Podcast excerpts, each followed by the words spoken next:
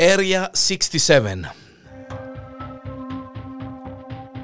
Ιστορικά ε, ε, γεγονότα, ευτράπελα και παράξενα που έχουν συμβεί στην ε, παγκόσμια ιστορία.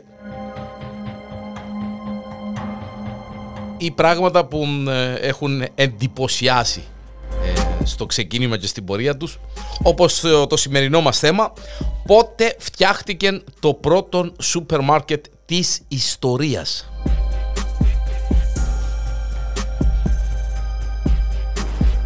Τα σούπερ μάρκετ είναι ε, για μας μια καθημερινότητα, μια ε, καθημερινή ανάγκη. Ε, τα ψώνια μας, τι τομάτε μας, τα αγκουράκια μας, αν δεν πάμε από τη φρουταρία και να πάμε από το σούπερ μάρκετ ε, να αγοράσουμε οτιδήποτε χρειάζεται το νοικοτσιρκό μας. Τα σύγχρονα ε, ψώνια στα σύγχρονα σούπερ μάρκετ σημαίνουν βόλτες στους τεράστιους διαδρόμους διάλεγοντας προσεκτικά από ντομάτες μέχρι σοκολάτες, μέχρι χαρτίν υγείας, μέχρι αλαντικά, μέχρι τα πάντα. Δεν ήταν πάντα έτσι όμως. Το παντοπολείο self-service εγκαινιάστηκε από τον Clarence Saunders το 1916 όταν έφτιαξε το Pickly Weekly, το πρώτο αληθινό σούπερ μάρκετ παρακαλώ. Πριν από το 1916 τα ψώνια στα παντοπολία ήταν ακόμη πιο βαρετά από ποτέ. Αντί να πηγαίνουν για να δουν τα προϊόντα, οι αγοραστές απλώς έδιναν τη λίστα τους σε έναν υπάλληλο, ε, υπάλληλο ο οποίος ετοίμαζε την παραγγελία τους σε ένα μυστηριώδες πίσω δωμάτιο κρυμμένων από τα μάτια των πελατών. Το να ψωνίζει κανείς μόνος του ήταν αρκετά δαπανηρό, ε, απαιτώντας μεγάλων προσωπικών και πολύ μεγάλο χώρο για να γίνει. Ο Κλάρενς Σάντερς όμως αναγνώρισε αυτόν το ελάττωμα και είδε μια ευκαιρία επιχειρηματική. Σκέφτηκε, ακούστε, 1916 έτσι, πως αν οι άνθρωποι έβλεπαν τα προϊόντα, τότε σίγουρα θα ψώνιζαν και κάτι παραπάνω. Σκεφτείτε το. Μάλιστα. Ο Σάντερς γεννήθηκε το 1881 στην κομιτεία Άμχερστ της Βιρτζίνια. Ορφανός από 5 ετών και μεγάλωσε μέσα στη φτώχεια. Ω νέος εργάστηκε σε ένα παντοπολείο στο Κράλσκβιλ του Τσένεσι, όπου κέρδισε τη γνώση που του επέτρεψε να ανέβει όλο και πιο ψηλά στις τάξεις της επιχειρήσης του παντοπολίου. Μέχρι το 1916, έχοντας παρατηρήσει το αναποτελεσματικό σύστημα αλληλεπίδρασης μεταξύ αγοραστών και υπαλλήλων, ειδών παντοπολίου, σε σύγκριση με άλλες επιχειρήσεις λιανικής, αγόρασε το δικό του παντοπολείο στην οδό Jefferson 79 στο Μέμφις και αναδιαμόρφωσε πλήρως το εσωτερικό.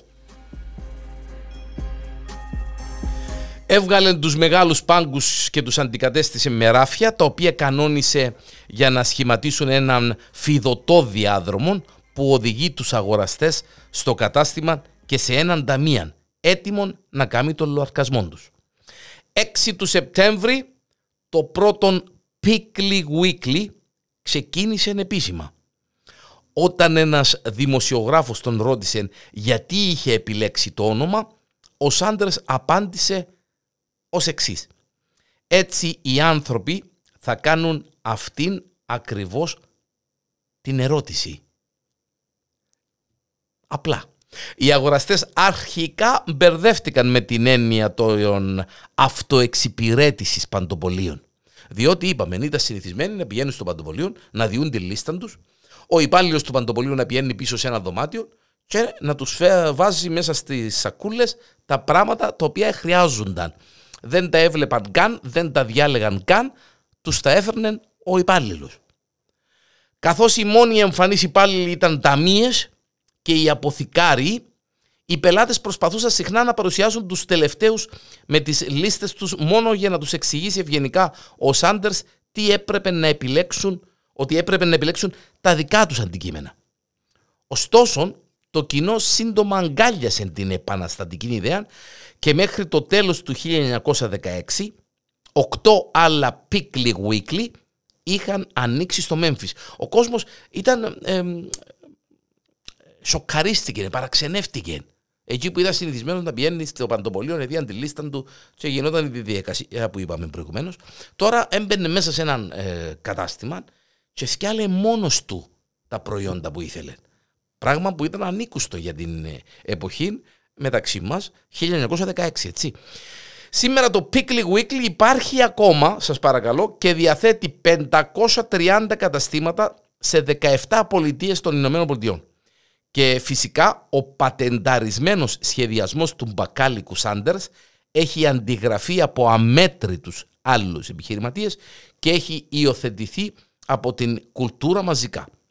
Ωστόσο, με την επιθυμία του να μεγαλώσει την αυτοκρατορία του, ο ίδιος έκανε έναν τρομερό λάθος. Εξέδωσε τόσες πολλές δημόσιες μετοχές στην εταιρεία που έχασε τον έλεγχο της δικής του επιχείρησης στις αρχές της δεκαετίας του 1920. Όπως και με πολλούς άλλους μεγάλους ε, δημιουργούς τέτοιων επιχειρήσεων, ο Σάντερς έχασε τον έλεγχο της δικής του επιχείρησης. Αλλά ήταν το ξεκίνημα του σύγχρονου σούπερ μάρκετ.